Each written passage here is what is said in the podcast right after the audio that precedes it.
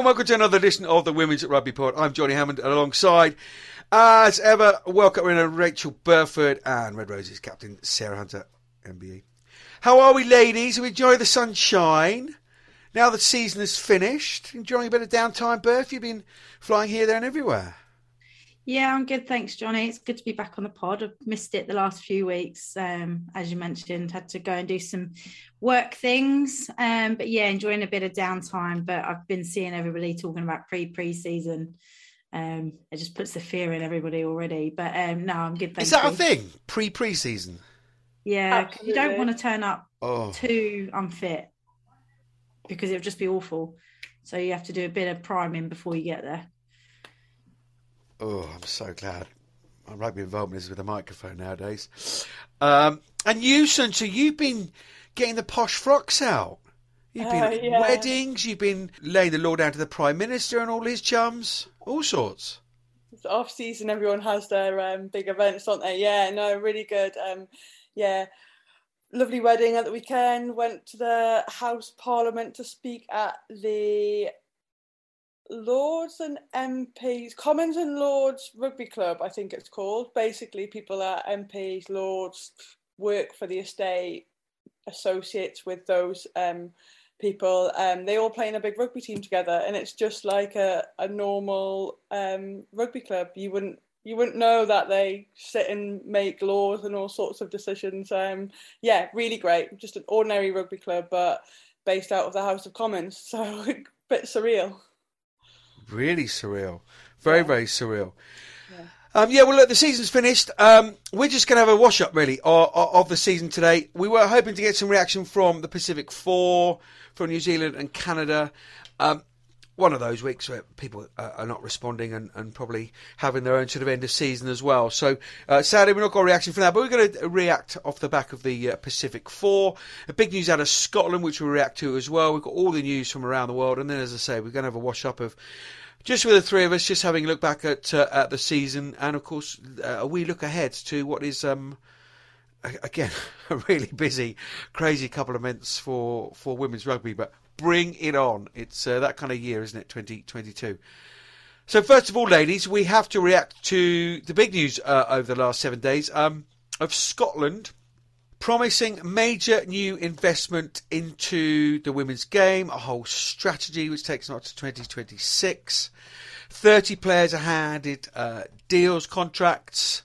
I mean, the only current women's Six Nations team is purely amateur basis would be Ireland. Um, Scotland also confirmed they would have two semi-professional women's sides in Scotland to compete in a proposed cross-border competition in partnership with other unions. No other details apart from that whatsoever. Um, this is not thought to to be uh, involved with the English league, but more sort of potentially sort of Irish and Welsh potentially as well. But the union said um, last year they invested 1.6 directly into the women's game, and now have agreed an additional investment of 2.5 million, covering the first year of this strategy, taking the total women's and girls funding to 4.1 million, more than double the previous year's allocation. This is all from Gemma Fahey, who we had a, a really good chat with. Um, the day before the announcement.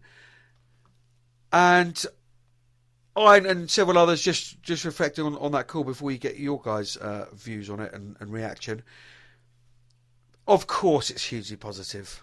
Um, 4.1 million rather than 1.6 has to be a, a positive thing. It's just not about money, but it was about supporting the women's game from the grassroots up. We're talking about this four P's participation, positivity, all the rest of it. Um, just lacking a bit of detail for me.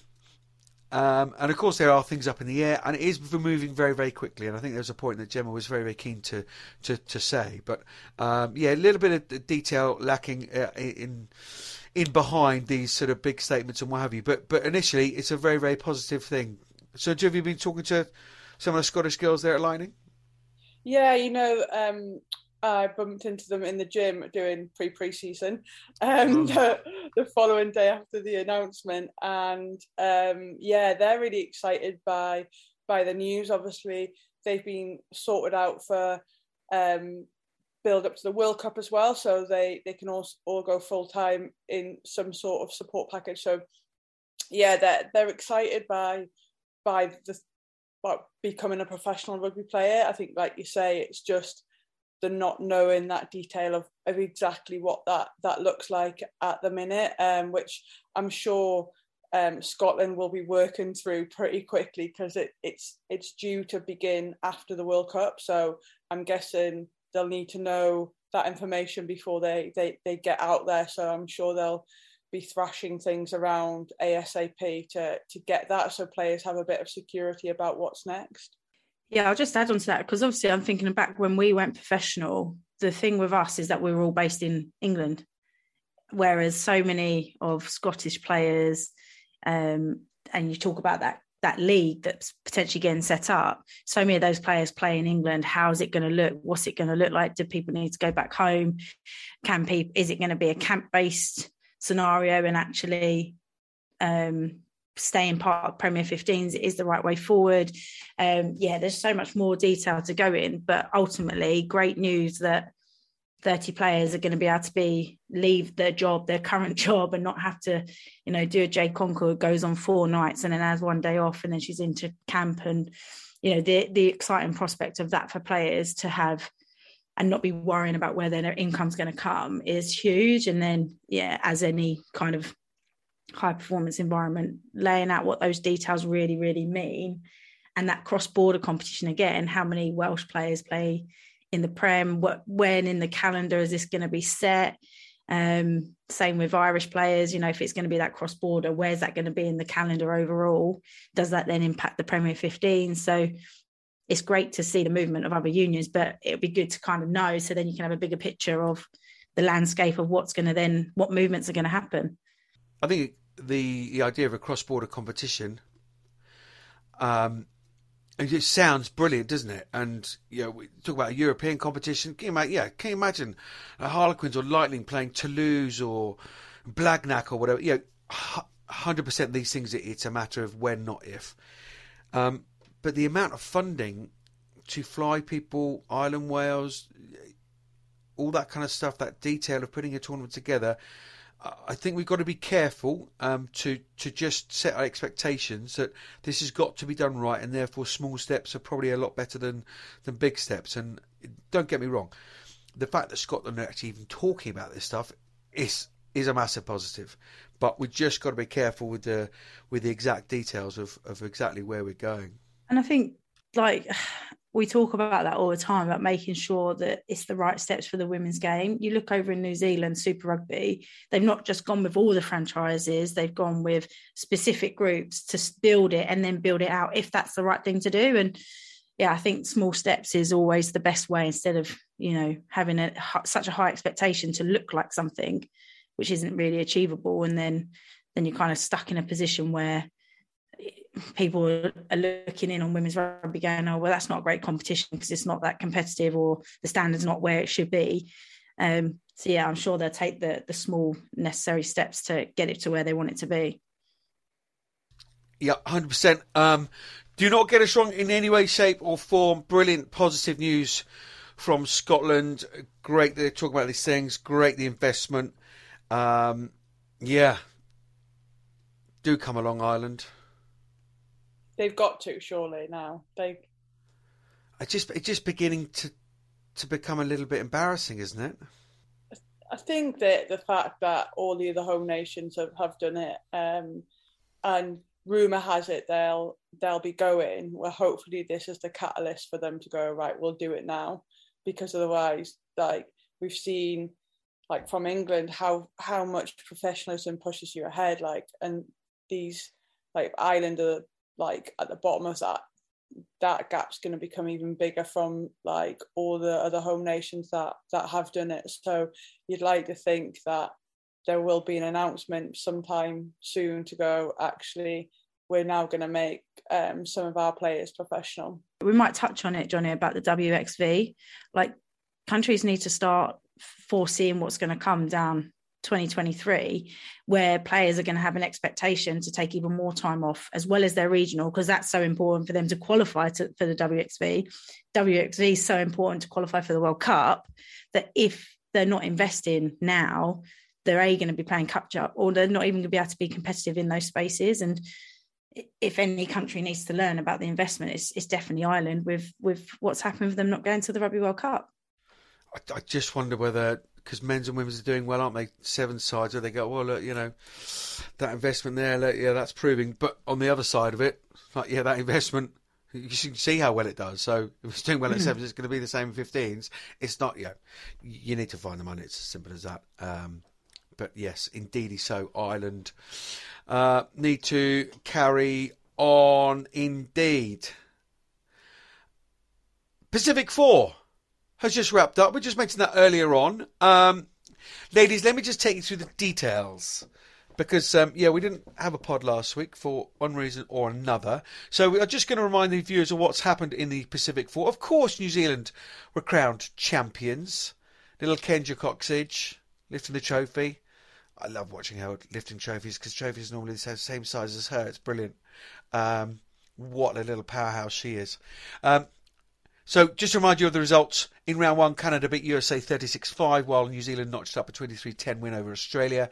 Round two, the Black Ferns made it two from two with a 28 0 win over Canada.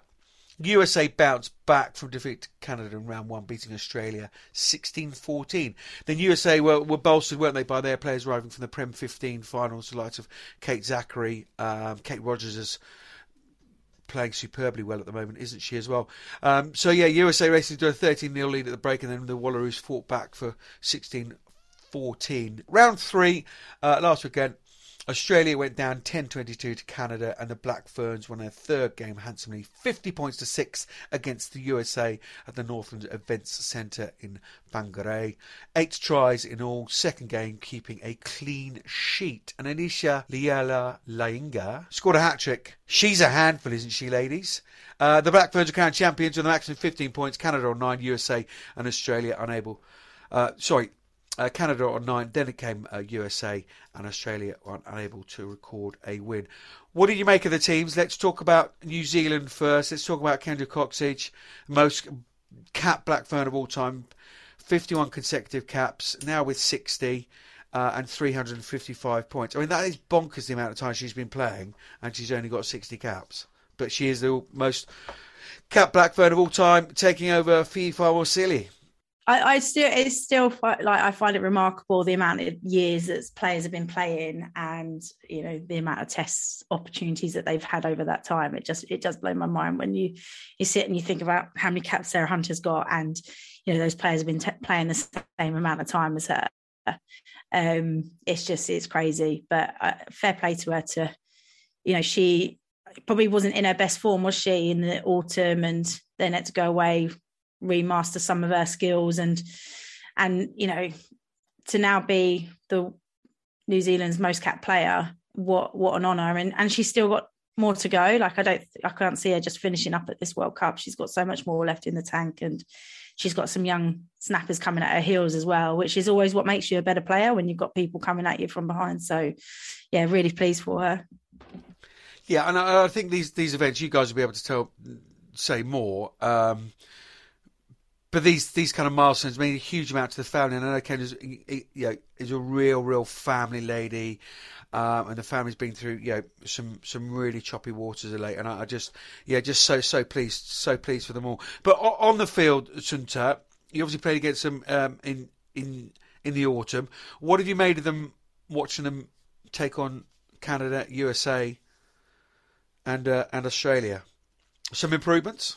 Yeah, definite improvements, and and there always was going to be, wasn't there, in terms of new coaching staff come in, um, and probably no, knowing New Zealand that pride of coming over to the like coming over in the autumn to play us in France and not performing to the standard that they would do that that's going to hurt any team. So there was naturally probably going to be a reaction from that. They've obviously got uh, a great coaching team that's come in and and and added, and people want to want to stand up and they want to show new coaches what they can do. So again, there was going to be improvements, but in terms of how they're playing, um, that that they've definitely, I think, um, taken that that step forward um, with with what they want to do and um, like just in terms of how they they were moving the ball. I think set pieces probably still a little bit of work to to be done, but they they are better than than than they were and yeah, to to get three wins, you, you can't get three wins without improving. I, I genuinely thought that the Canada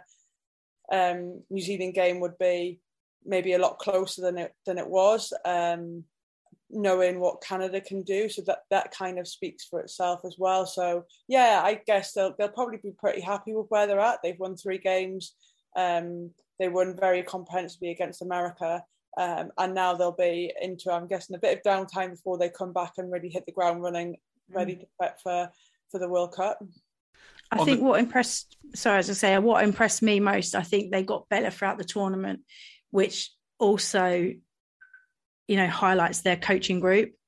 So to work out how USA are playing to then put that kind of result, yeah, on them in the final game, I think says we know well, a lot of people really talk about Wayne Smith and how he's a genius of of um, a rugby coach. And I know that he's been calling on All Blacks to come in and mentor these players through. So for me, seeing that build and them get better, they also had like seven new caps as well um, embedded in. Um, you know, obviously we saw Ruby Tui also make one of those debuts. Who, so you know, I never expected her to probably excel as much as she did straight away, and she's been a real uh, another kind of revelation to them and just her that energy. Try. Yeah, I know. For in that conditions as well. Um, so I, I, yeah, I think I'm I'm really excited about how they've built and where they've got to. And I think, you know, I still England are still miles ahead at the moment, but they've still got a lot more to grow and to get better. But this, I think this is also so good for the World Cup, you know, for ticket sales, for that home crowd, that home nation really getting behind them is so, so important. I think I completely agree with you, Burf, and I think um, they've also got people to come back into the squad that didn't play in in this tournament, um, which again I think will will add value. There's probably a couple that didn't play in the autumn, um, so they've got strength to come back into the squad as well, where they're at, which will again probably push them on even more. Yeah, best World Cups are with a strong home nations showing, isn't it? What did you make of the the the other nations then, ladies? Well, I think um, when you look at like the roosters, as they call them, that Australia, sorry, New Zealand and Canada, they've got really strong players. Like they've got a, they've got a strong core squad, um, but it's just about them having some time together. I think they're really disruptive, especially USA in terms of all the extra players that are away, as well as the couple of players who are playing for Saracens. Like that's quite disruptive. So limited amount of time as a squad, then to get chucked in. Um, so I think again they've got much more to come. The team I'm, I'm worried about is Australia. I felt that again, I felt that they're from their warm up games, they looked good. And then I don't know whether I don't know why that's tailed off going into this tournament. Um, and and I, you know, that's a big confidence loss for them. I think, you know, they've always beaten the likes of USA and Canada. They've always had that strong rivalry. They were beating New Zealand in the first half, so it's can they use that half and work out what they did then and put that into consistent performances against other teams. I just, yeah, Australia, I'm a little bit concerned about and how they get to a level to be really competitive come World Cup is out of that four, probably the team that I'm worried about. I think USA, they're obviously going to come together and have loads more time pre World Cup. I think they're assembling soon. Um, same with Canada. And I think they've got the talent and the players, and they've got all that experience and expertise from playing in the Prem 15s. And I don't just mean that as a playing thing, but everything around it. Um, obviously, the Canadian coach was part of Exeter, so he'll take a load of that and put that into his program as well. So I think USA and Canada will, will be a lot stronger than what we've seen in the Pac Four, but it's just Australia that that I'm concerned about. Do you hear that, Sunta? Pac Four. All the lingo, isn't she? Yeah. All these meetings she whizzes around the world with. She's got all the lingo. Yeah, packed. Yeah. Um, I jest. I, I, agree. I think. I think USA. Rob Cain will get his hands on them for a while, and I mean, just the the individual personnel who played very, very, very, very well in the Premier 15s all season. Um, you know, on paper, it's a really strong side. Canada front eight will be be strong. Will the Australians swap back over 15s to 7s. So, you know, the Sharni Williams, the the Charlotte Caslick, will they, will they get into the 15s post Commonwealth and, um, and Sevens World Cup berth, do you know? I don't think so. I think Caslick is she's not interested in 15s, and with the greatest respects, um, I think you you could look at a Sharni Williams coming across. Um, there may be a couple of others, but I think the intention is this current squad that's part of the Australian team now is is who will be going forward for um, for the 15s. Um, it's an interesting one whether some of them will cross over, and you could say the same for New Zealand. You know, a lot of people were rumouring that you get to make a choice, and hence why Ruby Tui is not on the seven series or wasn't then on the seven series, but she's now off to play sevens this weekend. And so I feel there could be definitely potential of New Zealand players coming back into the 15s.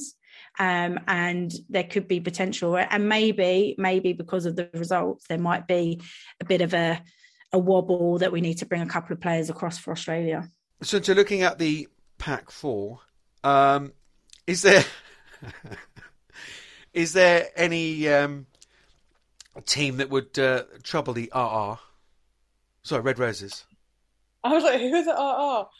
I, I think um, I think given the the time where they're gonna have time to spend with each other, I I do think the Pac Four at the end of the season, especially for a lot of players playing here, the travel and everything, it, it, to go to New Zealand, it takes its toll. So I don't think we've probably seen any of those teams at their very best. And I genuinely think that will be different come um, November. Everyone's got warm up games, everyone's got time together. People will travel out in time to be fully over jet lag and everything and be in optimal um, like performance mode. So, uh, and and I'm not just saying this because it's the answer. I think given anyone on their day at a World Cup can can prove anyone like trouble. And Johnny sorry, I know you are, but it is like a World Cup's different. You know, it's especially when you get out when you get to knockout games, like form goes out the window, like history goes out the window, and it's it it's those one-off games. Like, and we like we've seen it the hardest way losing World Cups. Um, that it, doesn't matter how good you are in the run up to a World Cup. It's when you get there that that counts for everything. And we've seen big teams get knocked out in in pool stages, in semis. That we go that they should be in a final team. So um, the World Cup does strange things, and I think probably New Zealand, Canada, America, New Zealand, Canada probably could could could upset the apple cart. Very much so. You heard it here first. No, I agree. It does pressure does funny things to people, doesn't it? Um, you only have to look at the, the few finals that that that we've had. Um, Freddie Steward, Leicester fullback, caught everything all season. First three minutes uh, in a Prem final, he couldn't catch a cold. Um, yeah, just just weird what pressure and, and and that kind of stuff does, does to you at uh, at uh, those times. Let's get into the rest of the news coming at you over the last seven days from around the oval world. I'm Sharni Williams, and you're listening to the Women's Rugby Pod. So, the other weekend, Twickenham was host to the English Counties final, all named after one of the greats, Jill Burns MBE. In Division 3, Cornwall beat Notts, Lincs and Derby 36 17. Division 2 saw Hampshire go down to Eastern Counties 26-19 and in the top division Leicestershire beat Berkshire 40 points to 5. Yeah, congratulations to all of those teams. Some Premier 15s news to bring you up to date with. Gloucester Hartpury have been busy assembling quite a squad. They have signed Welsh captain Sian Lillicrap from Bristol. Not only that, but two Red Roses stars as well, both who played exceptionally well in the Six Nations. Maud Muir from Was, the front rower, can play both sides, and Alex Matthews, the World Cup winner from Worcester. I knew that one was was on the cards. I mean, those are serious, serious signings. Those are serious players.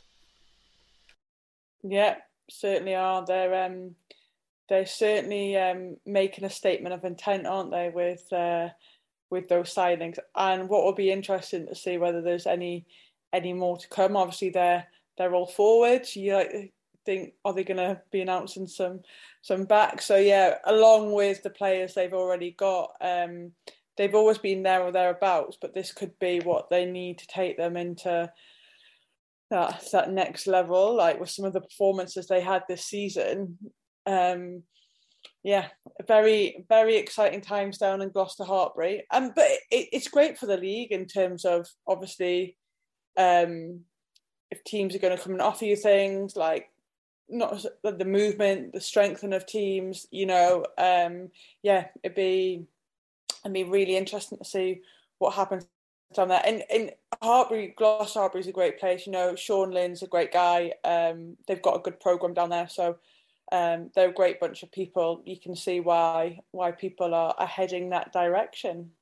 Yes, as you say, some some really good people involved, and I, am really pleased because it was lip service from from Gloucester uh, for for a long time to to do with the women's um, department, and you know, lots of people from within who will remain nameless would, would yeah would, would, certainly back that up, and I had plenty of conversations around that. So I'm really pleased this yeah this increased investment, putting a, a proper squad together, and as you say, that the likes of Aldcroft and Hunt, and, um, and now Lillicrap and Muir, and Matthews, it's um, yeah, it, it it's proper down there, and yeah, James Forrester I think has been working very very hard in the in the background. So yeah, he probably worth uh, worth a little, little mention. You've you've mentioned Linny, who's uh, yeah, as you say, a smashing chap. Hot off the press is the uh, structure for next season. You you must have seen this, of course you have. Um, sixth campaign.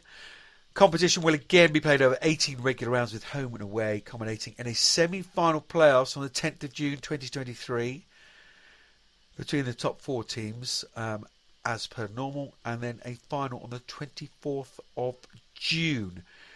The cup returns as well with a round robin format. There'll be two pools of five clubs, four fixtures, and one bye per club with two home fixtures and two away. The pools are Saracens, Bristol, Wasps, Loughborough Lightning, Sale Sharks. The other pool being Exeter, Harlequins, Gloucester, Hartpury, Worcester, and DMP. Some European sevens have been going on. In Zagreb, hosted the trophy series with England lifting the title, beating Italy in the final 56 0, having not conceded a point all weekend. Last weekend, the competition moved to Budapest. Again, it was England that lifted the trophy, again beating Italy in the final, with Portugal finishing third. Sticking with England over to 15s, they've uh, announced a couple of World Cup warm up games. Uh, you will be taking on the USA at Sandy Park on the 3rd of September at 3 pm and Wales at Ashton Gate on Wednesday, the 14th of September. Kick off at 7:30. Tickets are on sale, peeps. Do your talking with your walking. Get some tickets on the 30th of June. So that's uh, that's a week today. Yeah, and um, Ireland have also announced that they are playing some games um, this summer. They are off to Japan for a two-test series on the 20th and 27th of August. So although they're not any World Cup preps, they've made a statement by getting them some games um, this summer. And great for Japan as well, because they'll have warm up games going into into the World Cup. Sticking with schedules and fixtures, the HSBC World Seven Series uh, has been unveiled. New seven legs for the women um, and for the women, all kicking off in December in Dubai, 2nd and the 3rd of December. Then over to Cape Town for the 9th and 11th of December. These are combined men's and women's events. Into the new year, 2023, January, men and women's events in New Zealand and also in Sydney. Then March, over to Canada, yeah, it's a popular venue, isn't it? Canada, I know they had great fun over there doing that one. And then Hong Kong uh, for the men and women as well. And then finishing up the series over in France in the middle of May. So good news just keeps flying at you. Certainly does. An exciting year ahead for the Sevens. Um, so over in South Africa in their premier competition, Western Province and Border Ladies met in the final at the Hamilton's Rugby Club in Cape Town on the 11th of June, and it was the Border Ladies who took it 19 to 16 to be crowned champions. They left it late with a try in the final by Asisofo Plachi from a sensational line handed her team and dramatic back-to-back South African Women's Rugby Premier Division title against arch rivals Western Province in their own backyard. Just keep talking about uh, good news and, and, and the the growth of women's rugby. Um, Lynne Cantwell's clearly shaking the the hornet's nest, isn't she, in South Africa, and by all accounts, getting a, a huge amount of support as well, which is just brilliant. And we just keep South Africa just keep popping up in the news as well. So yeah, a huge congratulations to Border Ladies. Over to New Zealand, and New Zealand Rugby has issued a public apology to Te Kura Ngata-Aerengamate, more than six months after the national women's hooker complained of suffering a mental breakdown following alleged criticism of from her former coach Glenn Moore. The social media post by her in December triggered an independent culture review which found New Zealand rugby had failed to sufficiently support the women's high performance programme. NZRU said last week it had concluded a mediated restorative process with the player and they have formally apologised directly to her and her family for the experiences that led to a decline in well-being for her. NZRU has taken responsibility for the systematic failings that led to this decline. Long-serving Black Fern coach Glenn Moore was originally part of the mediation process but resigned while it was going on. Uh, the players thanked uh, NZRU on social media, engaging uh, and acting the process was. Together we got there, she wrote. Uh, I'm on the mend and enjoying my footy again with a free spirit, free to be me, stand up, speak up, know your worth. And it just shows they uh, committed that the player will receive an appropriate mental health and well-being training and support to help her recover. Uh, and the NZ RU further reiterates its acceptance of the review's recommendations and to ensuring that the Black Ferns will strive to deliver a performance culturally and environmentally that is safe and rewarding for all to be a part of. I guess we think these things just go on normally, don't they? Don't we, uh, Sunta?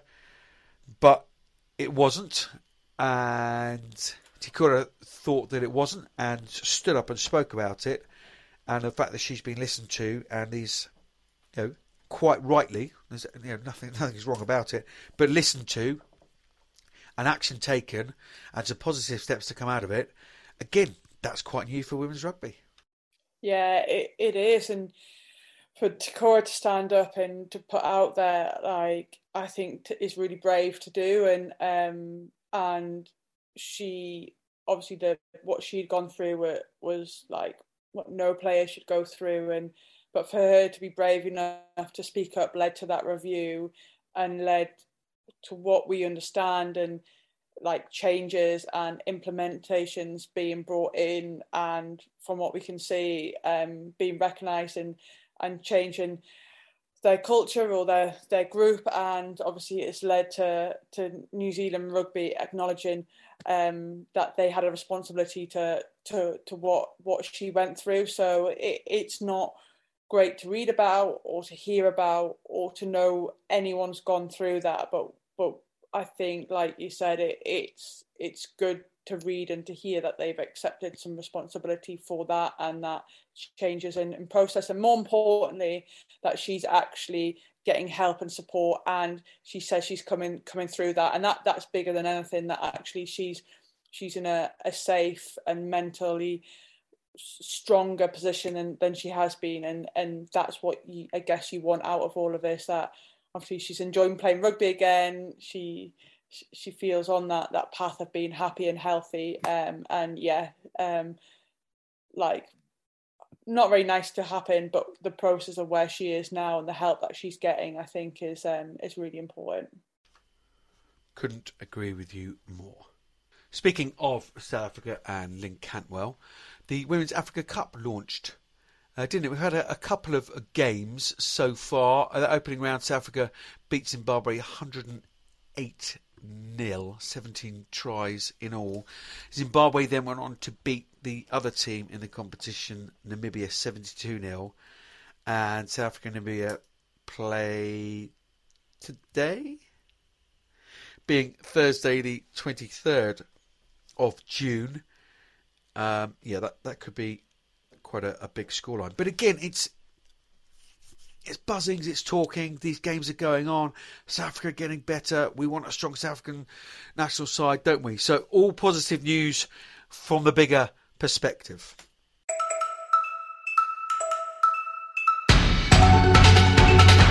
Hi, I'm Helena Rowland, and you're listening to the Women's Rugby Pod.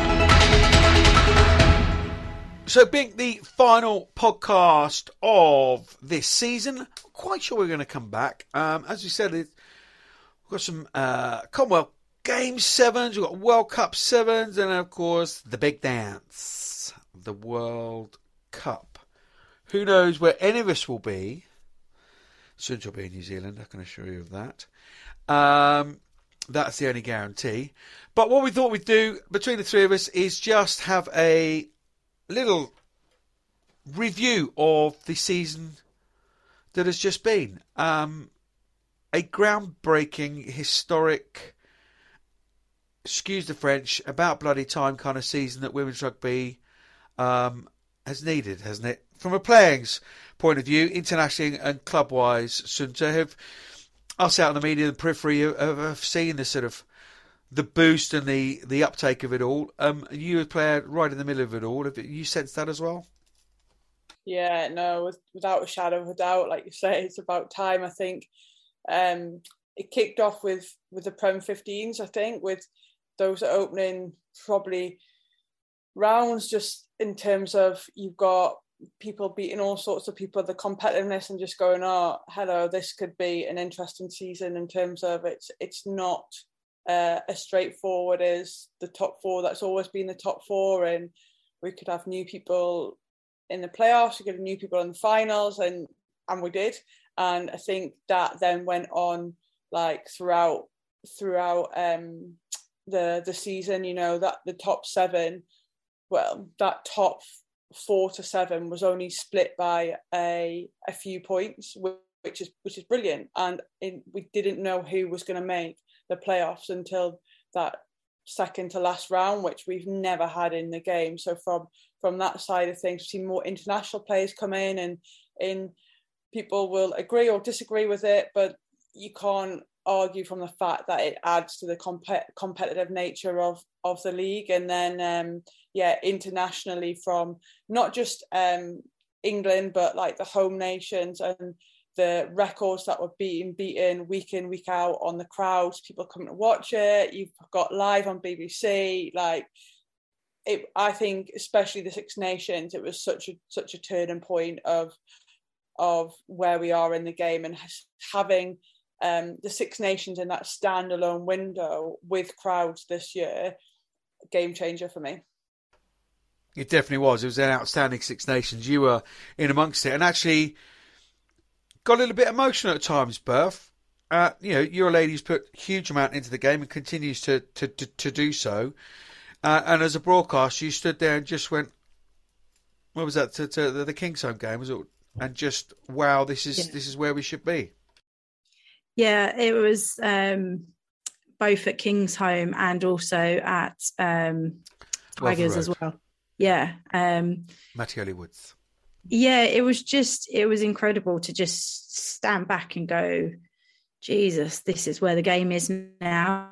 Women's rugby is growing and it's getting somewhere and people are interested. And then bang, it was it was brought to life. It wasn't just words or an imagination that we all have and think the game could get to. It was right there and in front of me, and just it was just yeah, a remarkable time to to be part of it in a broadcast way and to to see, you know, where and what the players deserve as well. Like they deserve to be on that pedestal. They deserve to have that platform to to play in and you know th- there's still so much sacrifice that players put into the game just because they're professional doesn't mean that it's easy and doesn't mean that it's you know the wage that allows you to kind of rest and just be that professional. You still got to think about post career. And I just think the amount of the sacrifice and dedication that players have put into it, they deserve all of that. And yeah, welcome more of it and consistency of it. Um, and for the rest of the world to also now take take from England's lead of what they've done with the domestic league, which has been what's helped build that international scene.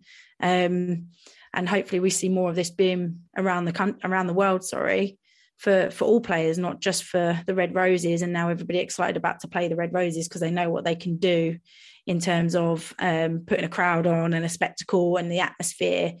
You know, we want all unions to be doing that and creating that feeling of oh we want to play them because we know how good it's going to be we know that there's going to be a full crowd and all of this yeah I, I, what for for me and it certainly not by design but it just kept coming and in, in previous years many many previous years decades worth of previous years it's been oh that's amazing oh england have got a contract or oh that you know that that that Prem final was amazing at da da da, or that a test match between New Zealand and Australia was amazing. It, it, it just kept coming since September. As you say, Sunta, from the off, we knew the Prem 15s was going to be the most competitive ever. And I know we say it every year, and, it probably should be.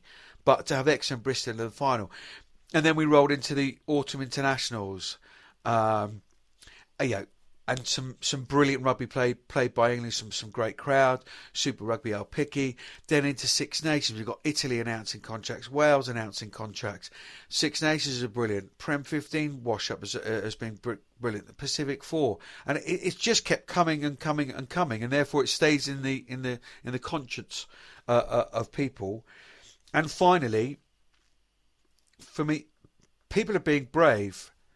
Not so much on the broadcast side. I think there's still quite a lot of work to to be done there, people actually putting their money where their mouth is.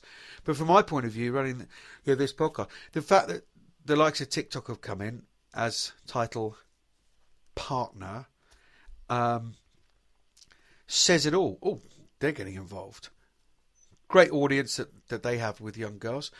But yeah, companies are now coming to us as, as as as a women's rugby podcast rather than me having to go out. And it's it's not small companies; it's it's it's proper big companies. And we've got a kind of partnership with Canterbury going on at the moment. But there's some really big conversations going on with with some big proper companies. And you know, for me, that's that's very very different after 148 episodes. From a very selfish point of view, it um it, it, it makes a it makes a big difference and, and says a huge amount. Um, what about the sevens then, Burf? Truncated type season, but uh, Australia very very dominant. Yeah, um, and and they've been dominant with a whole bunch of new players as well, which is quite frightening. Um, but yeah, obviously the the season hasn't been hasn't always had the team the best teams from the seven series being able to take part due to logistics and personal government um, logistic reasons. But yeah, Australia have been very much leading the way. Uh, but soon as New Zealand came back in, the obviously when New Zealand their first tournament came back in straight away they were a finalist, pushed Australia all the way to the end, and then the following tournament they then go on and win it. So, you know, having had been so absent, they're still right up there with the with the others. Um, I think Commonwealth will be really interesting and exciting, and same with the the World Cup. And I think more exciting though for the players is the season that's just been announced 2023. Great to see that the women have had, got seven legs now. That's the most they've ever had. Um, so leading into that again is another exciting opportunity, um, and just to actually have some momentum. Um, you know, we knew that England contracts from an England perspective haven't the girls weren't so clear originally and now they've got a bit more of a secure future so i think yeah overall pretty an exciting time for the sevens and obviously there is still discussions around look. Um, but at the moment, we've got two really major tournaments coming up this year, which again, like you just mentioned, Johnny, that kind of succession of what's going on. You know, seven do, does play a big part in that, and to have you know autumn internationals, Six Nations, Pac Four, then have um, warm up games, then a Commonwealth Games, then you know Rugby World Cup sevens, and then into the big the big one at the end of the year. You know, it's just such a blockbuster um, calendar for women's rugby, and not just the players, but everybody involved in it. Surely it should be Sea Wealth and, and RWC, isn't it, Beth? With your terminology? CWJ. G. there you go. I did that to make you feel better. No, it's brilliant. It's brilliant. Um, yeah, it doesn't, that's a normal, that's a known thing that it's called Pac Four. Yeah. Yeah. Yeah. Yeah. Absolutely. Yeah, I mean, yeah, I've never heard it before, but um, uh, yeah, Where that's you been what- hiding? Yeah, yeah, absolutely. Well, not far away enough. Um, Sunta, from a from a position of the the captain, of the the leading nation at at the moment, um, do, do you talk about other unis and, and and forging the way, or do you just head down and just get on with it? But there must be the odd conversation, perhaps over a cup of tea and a and a digestive in a in a in a hotel room late at night. That think, "Do you know, it's really great to see. You know, Italy have now got contracts, and oh, isn't it great the Welsh girls and da da da. Yeah, no, certainly. Um, uh, we don't so much talk about how we're leading the way, but when news comes out about, like, say the the Italians or the Welsh, um, uh, Scottish, it's always about like, isn't it brilliant? Like, this is this is what it should be, and I think probably more so like you say you're Scottish or you're Welsh or even that because you know and you play with so many and like Beth and I have been through that stage where you've got to juggle full time work or education with um, with with playing. It's difficult. So you so when they get the opportunity to be professional or semi professional, you're like you you feel really excited for them and you feel like actually that this is the moment where their their life will start to change and and for that reason I guess you you talk about it and um and then you hope the nations that aren't in that position will follow. Indeedy so. And just huge amount to, to look forward to. WXV, we've got Sea Wealth, RWC7, uh, and RWC uh, X, XV coming up, and then the uh, APXV next season as well. So um, there's, there's loads and loads to look forward to. On that note, RB's got to go. Yeah, R- RB uh, GB. I was going to ask Beth um, just before she went actually, um, who her team of the year was, um, and who her player of the season was. And I'm just going to throw that straight in with you now, Sunta. You can't say Loughborough Lightning, and you can't say yourself because I Oh, could almost God, read. I could uh, read your lips, and I knew Sarah Hunter MBE was was the second part of the question. Oh, What are we thinking team wise? I don't know. I'm just trying to think, not just England. So I'm just trying to think, like all the things we've talked about. Like, is there anything that's just not straightforward? As we'll go, we'll we'll go England. Not in England, isn't England Red Roses, but like an English team in the Premier 15. Yeah, Um, but I think yeah, that's that's generally your focus is. I'm, I'm going to chuck Exeter in there, and it, yeah, that might be unpopular, but I mean, under 40 games in a league, and you're in a final, and I think they would admit that they weren't the best version of themselves in that final. I think they, you know, they could have performed a, a little bit better. Certainly, Saracens with a better team, but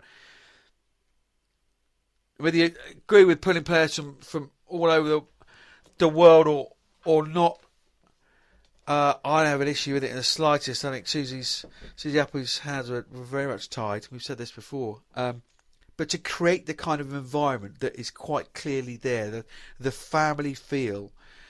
Um, Exeter do things right at that rugby club, and they've got a great fan base. And to get to a final, um, with 24 months ago, these people were strangers.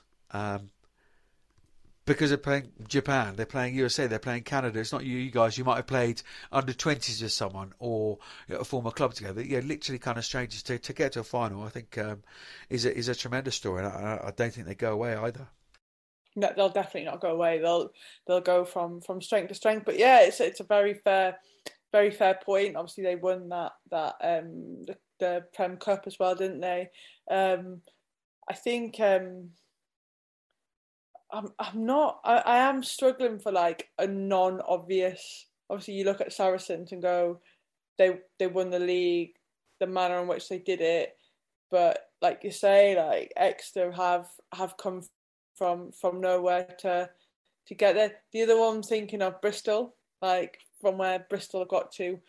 Um, obviously, since Dave Ward's come in and the players that they've signed, from being a team of potential, like they got themselves into a semi final, front runners from the off in the league. I think they would be up there with a team that's performed um, this season um, as well. Um, just from previous years in the Premiership, they've always been like a team that should have done better than they have done. Well, actually, this year they they did make that statement of intent, um, and I think they'll go from strength to strength. You look at some of their signings they've made already this year. Yeah, I, I look. I, I, think we have to chuck England in there, and I think that's probably the best answer, isn't it? Um, as a as a union, as players, you are taking the, the quite literally taking the game to to another level, and you're dragging everyone with you. You're you're the the, the, the spearhead, the front of that spearhead that's pushing the women's game to, to new levels on the park, and for that you should be given full credit. The way utterly dispatched the Blackferns in the autumn was some of the most impressive rugby that I've seen. Not, not sure quite the heights of semi-final 2014, but you know, right right up there in some of the best performances I, I personally witnessed England. So I know you won't say that, but I think England is, is probably the the right answer. So we'll go with that. Come on then, Purse.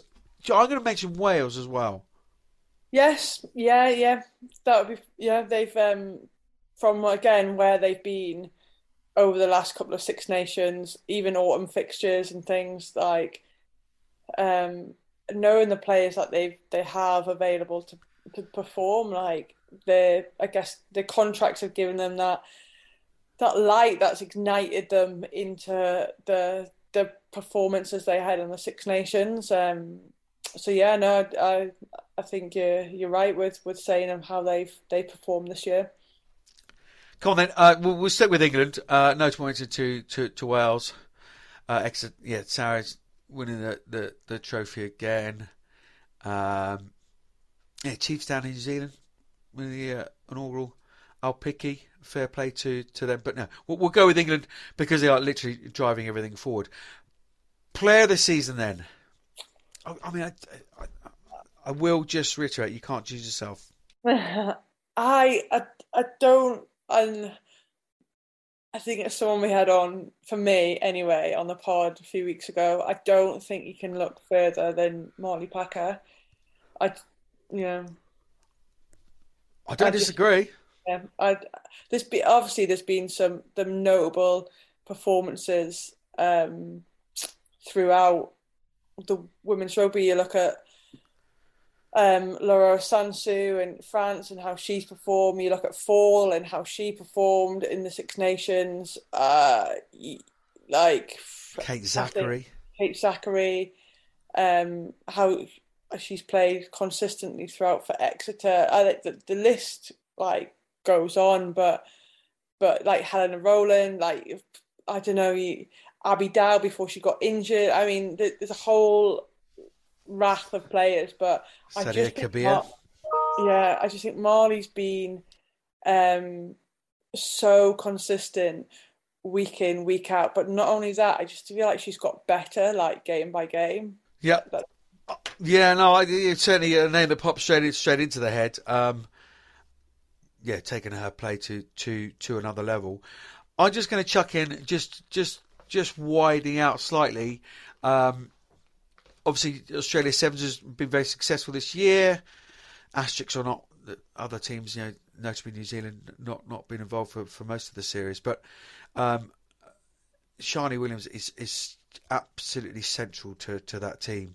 Um, absolute anchor for them all, and yeah, I, I, I, just I think she's smashing, smashing human being, and um, whenever I get a chance to mention Sharni Williams, I, I do. So um, the other person I'm going to mention is um, a good friend of yours and teammate is, is, is Dr. Rachel Malcolm. Oh yeah, yes, very good.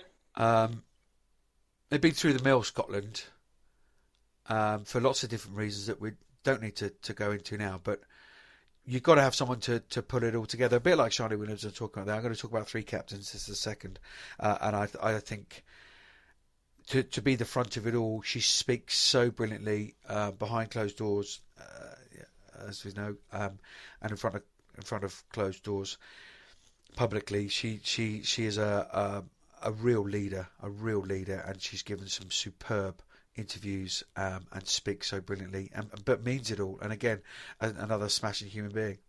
Yeah, no, I I couldn't agree with you more. Like I have the honour of of playing alongside her, and she captains our side, and she's the most passionate person that believes in her team and will do anything for them, and and she stands up for people. And I I think she's she's a, a such a, a brilliant person and player. Like like the work that she gets through on the pitch as well is unbelievable and she's her toughest critic and she doesn't need to be because I don't think I've ever seen her have a bad game and and in this season like like you say Scotland have been through some tough stuff and uh, she almost takes it personally because she wants wants them to do so well but um yeah she she galvanizes that team and I've no doubt with professionalism on its way in Scotland and her at the helm of it it'll go on to great things Agreed. And yeah, doff the cap to Kendra Cocksedge, most cap Blackfern, Emma Wassell with all of her consecutive caps, which uh, came to an end as well. Uh, and the the other person I'm going to mention is, is Siwan Lillicrap. And this is very, very personal. I've interviewed her at her darkest times and the pain and hurt in her eyes compared to when we interviewed her the day that she got announced as a professional rugby player and all that pain and hurt out of her eyes and just just joy. Um, it was been really really lovely to to see that. And again, a bit like the doc at Scotland. Um, Lillicrap is, is is a real totem pole for that Welsh team, uh, a real fulcrum, and uh, yeah, lots lots go around her, and she sets the tone and and all the rest of it. I think she's a very important player, and you know. Now Gloucester Hartpury and Wales are, are very lucky to, to have her. But you're sticking with Marley, are you? Yeah, I think so. The other person she'll beat you up otherwise. You will do. The other person I'd, I'd throw in into there is um, the Black Ferns eleven that you're going to pronounce. Ayesha Leti-I'iga. Yeah. Leti-I'iga. Yeah, she's been one of the bright bright sparks for for New Zealand throughout that autumn series and in the the Pac Four. Indeedy so. But you're of all of all the of all the names that we've mentioned, then Jazz Joyce, exceptional. I, I just we, we could a, go on, couldn't we? we? We could go on, but I just think from a if we're looking at purely on a performance point of view, I think you've got to you got you you can't look further than Marley. I don't think, in in my opinion. Yeah, if we're basing it on that, um, my vote would be Rachel Malcolm, but you are the boss, so we will go with Marley Packer. So, oh, that's very Anglo-centric, isn't it? England, the team of the year, and Marley Packer. But yeah, there you are. That's what we've decided. Why didn't you tell us, listeners, who your team of the, the year is? Any international club team? Your player of the year? Let us know. Get in touch with the socials. Um, do you agree with Sarah Hunt or do you disagree? Anyway, we will finish up with a few shout outs. We've already mentioned her, haven't we? Kendra Cocksedge, 51 consecutive caps now. She's got 16 most capped All Black of all time, overtaking Fa'amausili. Um, and she's she's been in and around the camp during this Pac Four as well. So it's been great to see her and Farah Palmer as well. So yeah, New Zealand are properly getting that together. Some very funky videos that they're putting together. Um, yeah, they um, have started the assault on the World Cup, haven't they? They certainly have. It's uh, it can't help but get you excited for for the tournament. Hopefully, as players, fans, anyone that's gonna gonna go down there or watch it on TV. So there's great news for a friend of the pod, Alisha Butchers, who scooped the top rugby writers award in Wales what 12 months she has had from crowdfunding for an injury to a full time professional and an outstanding Six Nations, now topped off with being named Wales Women's Player of the Year and thoroughly deserved too. Yeah, been been exceptional in the uh, the red of Wales. Over to France and in Agen. The World Military Sevens Championship took place. The UK's team reached the final, eventually losing to none other than the French. But no, fair play for getting to the final. Uh, looked like a, a, really, really cool event, and we're yeah, we're very, very happy to to support it in any way we can. So yeah, do keep in touch, guys. The World Cup officials have now been announced. So congrats to referees Amy Barrett Theron, Maggie Coeur or Sara Cox, Hollie Davidson, Aurélie Groizeleau. Groizeleau, right. Oh, Would you just call her mom or sir? Uh, Normally. Yeah. Um, right. Bertha called her AG. AG, call it. Lauren Jenner's in there as well, isn't she? And Clara Munarini uh, from Italy, as well as Amber McLachlan and Joy Neville. From an English point of view, Nikki O'Donnell uh, goes as an assistant referee. Uh, Ian Tempest goes as a, a TMO as well. Um, big shout out to Tamara Taylor, your old teammate. That dummy in the final. She's climbing Mont Blanc, isn't she? She raised money for Restart Rugby. Brilliant charity. Fair play to her. Don't quite know where she is. We have yeah. made contact. I haven't heard anything back. Hope she's safe and well, and just big up to her. Yeah, she she's great. Re, um, raising money for, for charity, especially Restart. She's she's done Ever, Everest Base Camp, I think, as well. So taking on the Mont Blanc, she's definitely up there somewhere. Seen pictures of her. Hopefully, she'll be be back down safe with a bundle of cash to add to the Restart Fund. Finally, the shout out to, to Karen Almond, the first England player to lift the World Cup in 1994, was honoured with an MBE for her service to the game. She's come all the way from Christchurch with her 86 year old father. Um, who came along for the ride. So I'm sure she had an absolutely amazing day and an absolute fully deserved honour for, for her as well. Yeah, one of those people a little bit like yourself, uh, in the shadows, but just integral to, to that team at the time, wasn't she? So yeah, huge congratulations to to you, Karen, and yeah, what an event coming over from Christchurch for that. How is it? What's it like?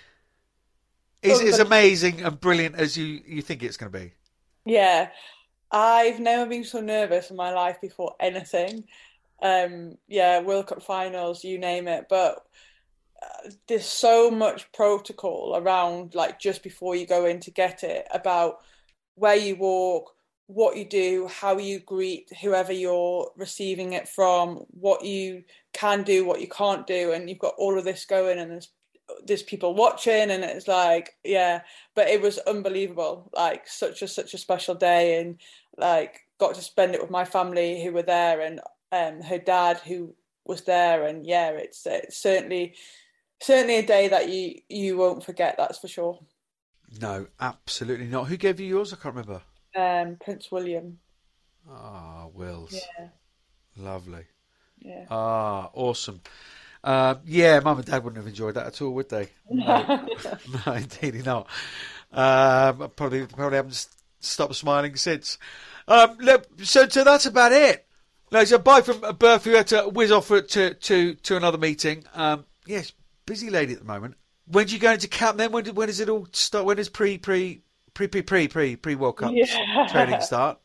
Um, we're in a week Monday in down at Bath University. Oh, lovely! I do like Bath. Yeah, yeah. I'm not sure it'll be this the kind of Bath you like to go and enjoy when you're down there, seeing all the the local establishments. Oh, it's some nice restaurants down in Bath. Some nice yeah, pubs really well. nice. Awesome. So you got another week. Another week. So you're just smashing beers and KFC and all the rest of it for yeah. seven days, yeah. all in. Yeah. No, well, you've been spending, spending some time on your nails, so that's that's important. Awesome. So, thank you so much for, for this season. It's only going to be a, a short gap because yeah, we're, we're back in. We've got Commonwealth Games, we've got uh, World Cup Sevens, and of course um, the World Cup, and we've got some really, really, really exciting stuff going on around the World Cup. Certainly uh, in in the plans. Uh, we'll obviously try and link up with you uh, as often as we can to to get sort of some stuff from within inside the uh, the England camp would be brilliant. Um, yeah, not quite sure. I think Burf might be out there covering it. I think I might be back here covering it. So uh, yeah, we are heavily involved, and yeah, we'll we'll give it the the razzmatazz that it fully deserves. But thank you for all your efforts and for your honesty as well, Sunta, because yeah, at times I, I, I don't think I'm going to get the answers I get out of you. Yeah, there's there's a few straight bats out there. Uh, of course there is, but uh, most of the time you are really really honest and give far more than um, yeah the, the most international captains would. So thank you so much, and it's uh, just a real real pleasure and delight just being in your company, your smiley company. No, it's been a pleasure. I've really enjoyed being involved with the pod this season. So exciting things to come, no doubt. Uh, and we signing up for next year, or are you you on a Bosman transfer? I actually know what that means. You do. It's football, isn't it? Is that free? Free transfer? Yeah. I don't know. It's football. I've got no idea. I think so. I might be making that up. We'll edit it out. Anyway, you're not you're not transferring. No, no, no. Not Good. Good. Well, sign you up. Long five year deal. Great. Excellent. uh, brilliant. I must must say a huge thank you to um, those who volunteered during the season. Probably too, too many to, to mention, but at the moment it's uh, Tom and Vicky behind the scenes doing lots and lots of bits and pieces. So yeah, huge thank you to them. Uh, big big old thank you to to the pod wife. Um, she continues to to do her bits and pieces around the game, but um, yeah, great to to have her and all her knowledge from, from different facets of the game on the pod. And the biggest thank you is to, to you, the listeners. We are literally all over the world, and that's the, the, the reason we do it. Um, hope you've enjoyed this season and our pod and our special 100th episode and, and all the rest of it. We will be come back at you next year. I know we've missed one week this season. Really sorry. Uh, that was last week. Just got a bit too much, but we will come at you unlike any other pod, every single week with news from uh, around the women's game, um, from all around the world, not just you know, the big and bright stories here in the UK and or particularly just in England. Uh, but we'll come back at you next season with a pod. Um, thank you for listening. Summer well, and we will see you very very soon.